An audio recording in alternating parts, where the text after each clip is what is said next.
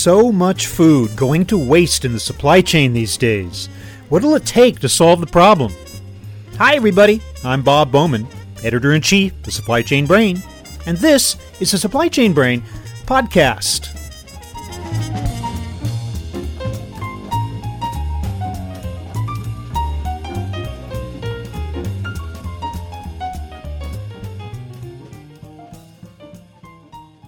Each year, an estimated 1.3 billion tons of food are either lost or go to waste in this country. It's estimated that approximately a third of all food is lost in transit in the supply chain. That situation would be unacceptable at any time, but during a pandemic with serious shortages of essential goods across the U.S., it's unconscionable. Today, we'll talk possible solutions with Chris Wolf, CEO of Powerfleet. We'll learn why so much food is being wasted today, how the pandemic and economic downturn are making the dilemma even worse, and how technology might be in a position to help now and in the future. And we'll find out why part of the answer might lie with the coming of 5G. So here is my conversation with Chris Wolf.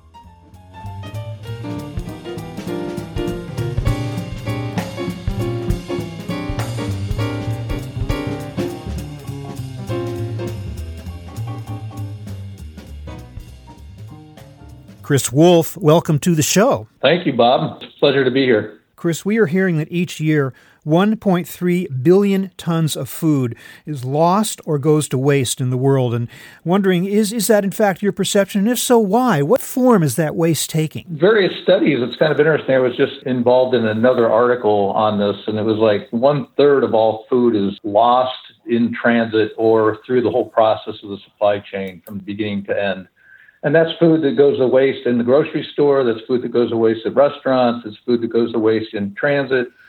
And a lot of it is just how it's packaged, how it's managed. Again, there's technologies that can come to bear, best practices that can be applied to help the problem. How has it come to this state of affairs? I wonder if one reason, I don't know if this has anything to do with it or not, but the rise of the big box retailer, the bulk retailer, the selling large lots of things that I wonder if that leads to waste or if not, what are some other factors? I mean, you mentioned packaging, that's an interesting one, but anything else that might help to understand how we got to this state of affairs in the first place? Well, if you think about it, a lot of it stems from everyone wanting fresh food and wanting it now. It's the whole velocity of the supply chain when it comes to food and grocery. When I was raised, I mean, I think everything was canned, right? It's like mm-hmm. canned soup, canned meat right, exactly. Or frozen. That's how old I am. But yeah. Well, so again, when you're you're trying to deliver fresh vegetables from farm to table, it's going to imply that there's going to be some amount of waste just because of the ability to get it there quickly, the ability to make sure it gets there at the right temperature, the right handling,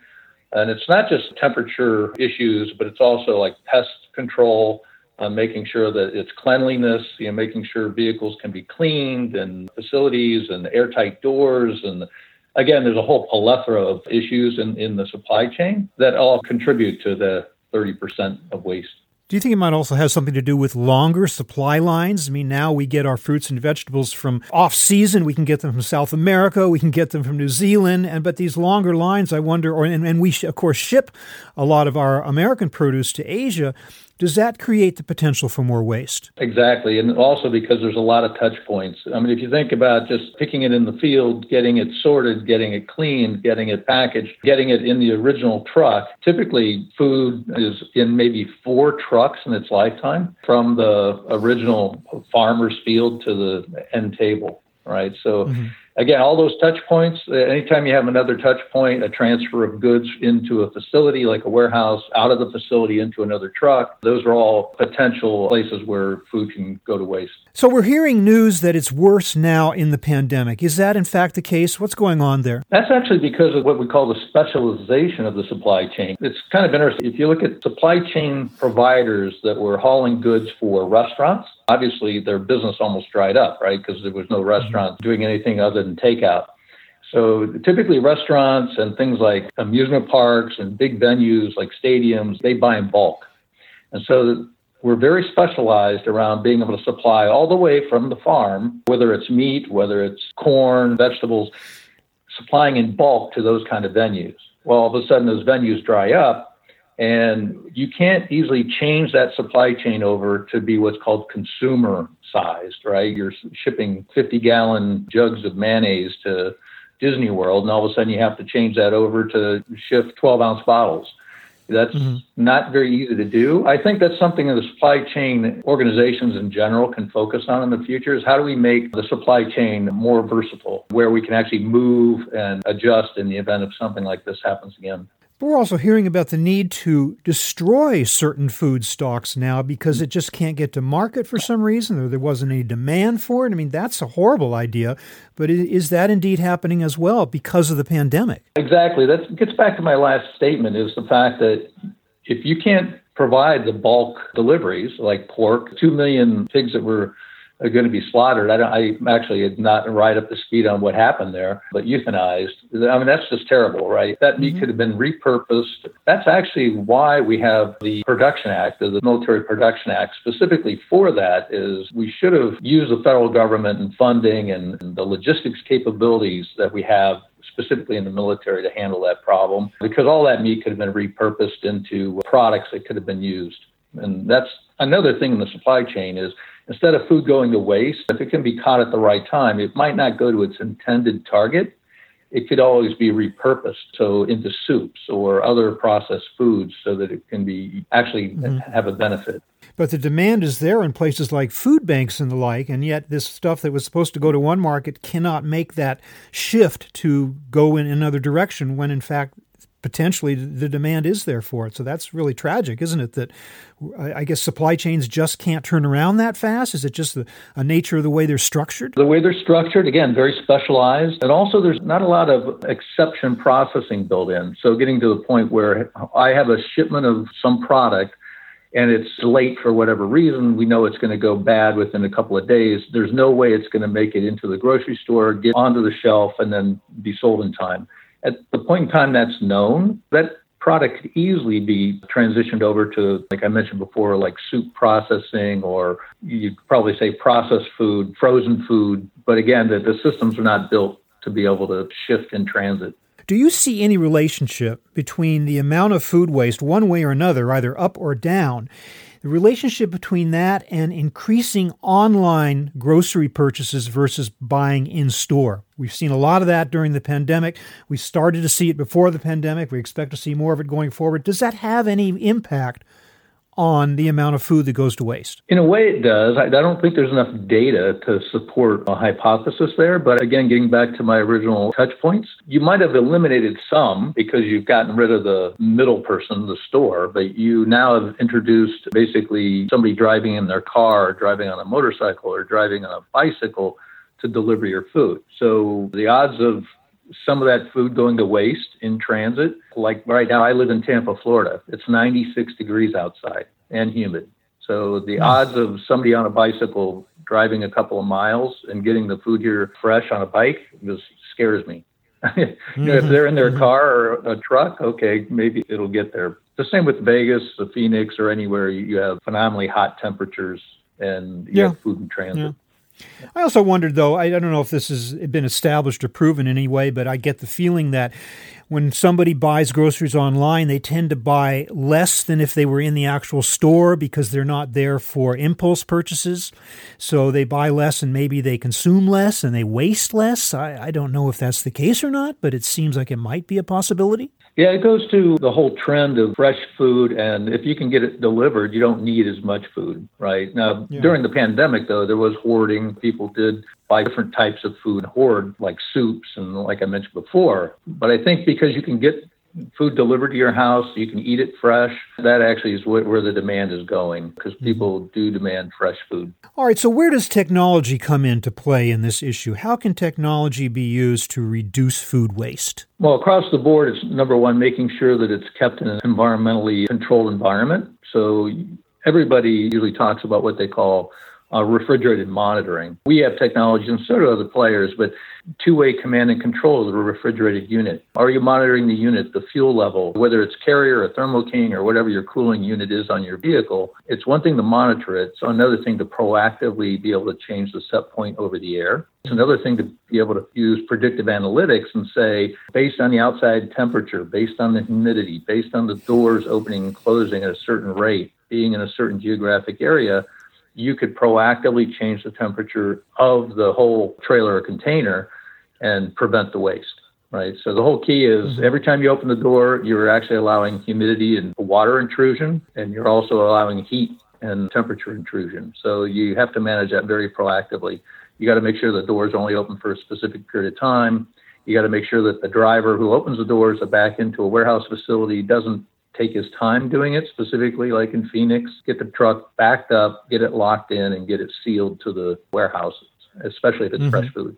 Isn't technology doing a much better job these days of providing the capability to monitor the state of food in transit and in, and in warehouses almost to a pinpoint level, alerting when it surpasses parameters of humidity, temperature, and the like? Yeah, it's interesting. When I was a young computer engineer, I used to work for Roadway Express and I worked for Penske Logistics uh, in the past, which a variety of involved in food and non-food transportation.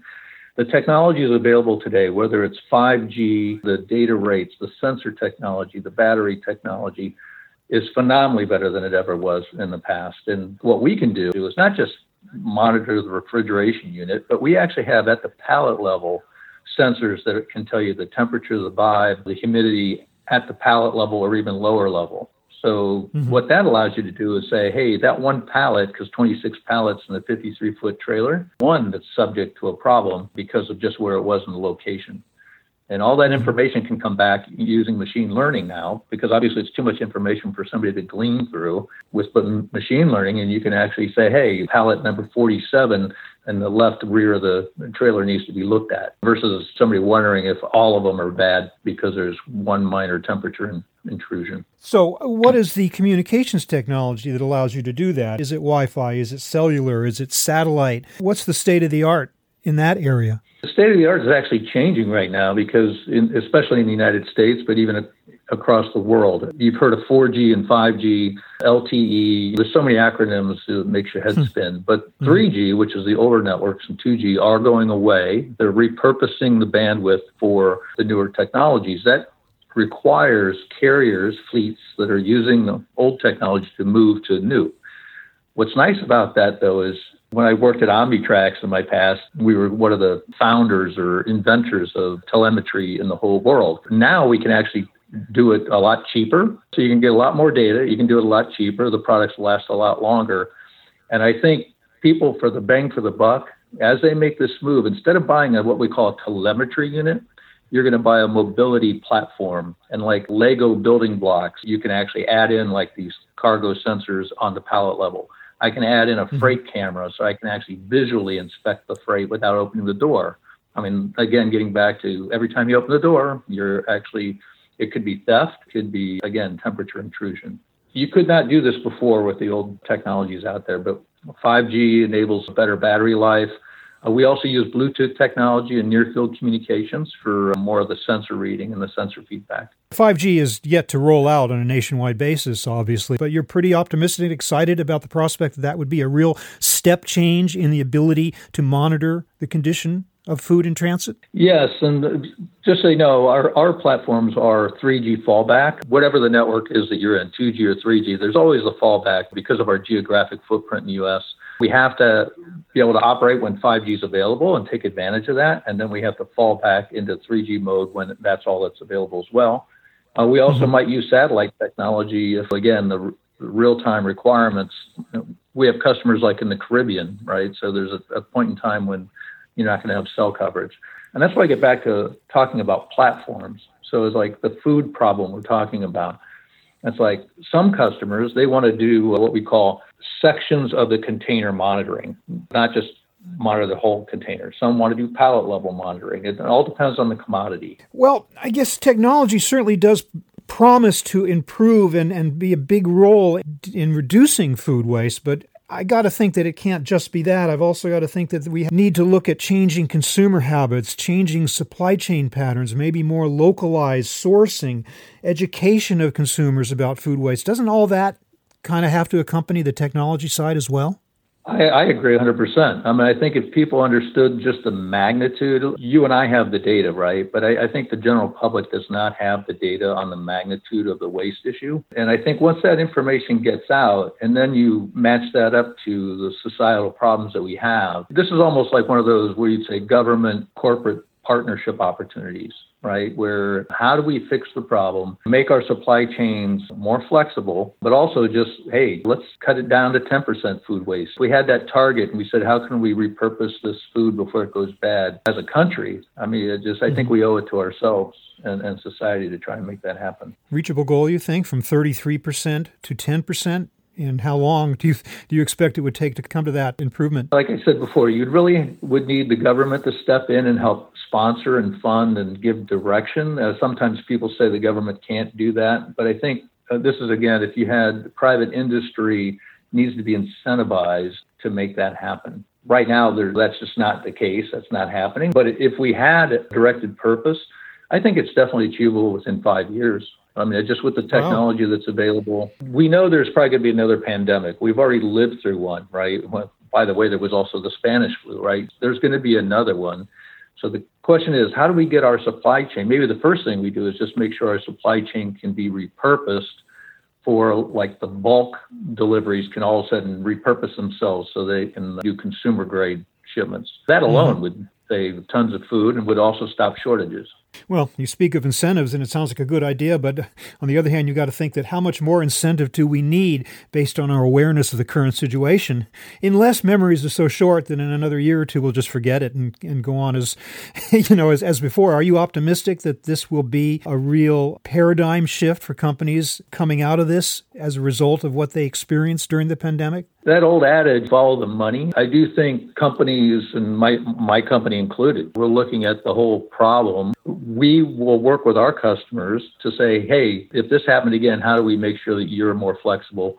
I just think as a supplier and as a consumer of those goods, it's up to us as leaders in the industry to try and make that a real change. So, business awareness, consumer awareness, government awareness, and some really strong technologies that are in place now and in the future. It sounds like we have the possibility of making a real dent in that gigantic amount of food being wasted globally. Chris Wolf of Powerfleet, thank you so much for helping us to understand the situation and maybe even giving us a little bit of hope for a solution.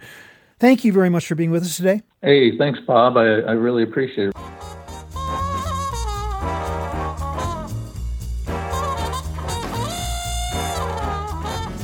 That was my conversation with Chris Wolf of Powerfleet talking about how we can reduce food waste in the supply chain.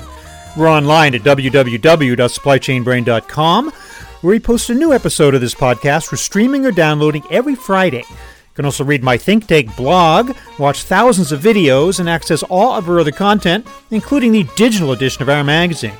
Look for us on Facebook and LinkedIn, and follow us on Twitter at SCBrain. You can also download or subscribe to the podcast on Apple Podcasts. Got any comments or suggestions on this or any episode? Email me at rbowman at supplychainbrain.com. Stay well and see you next time.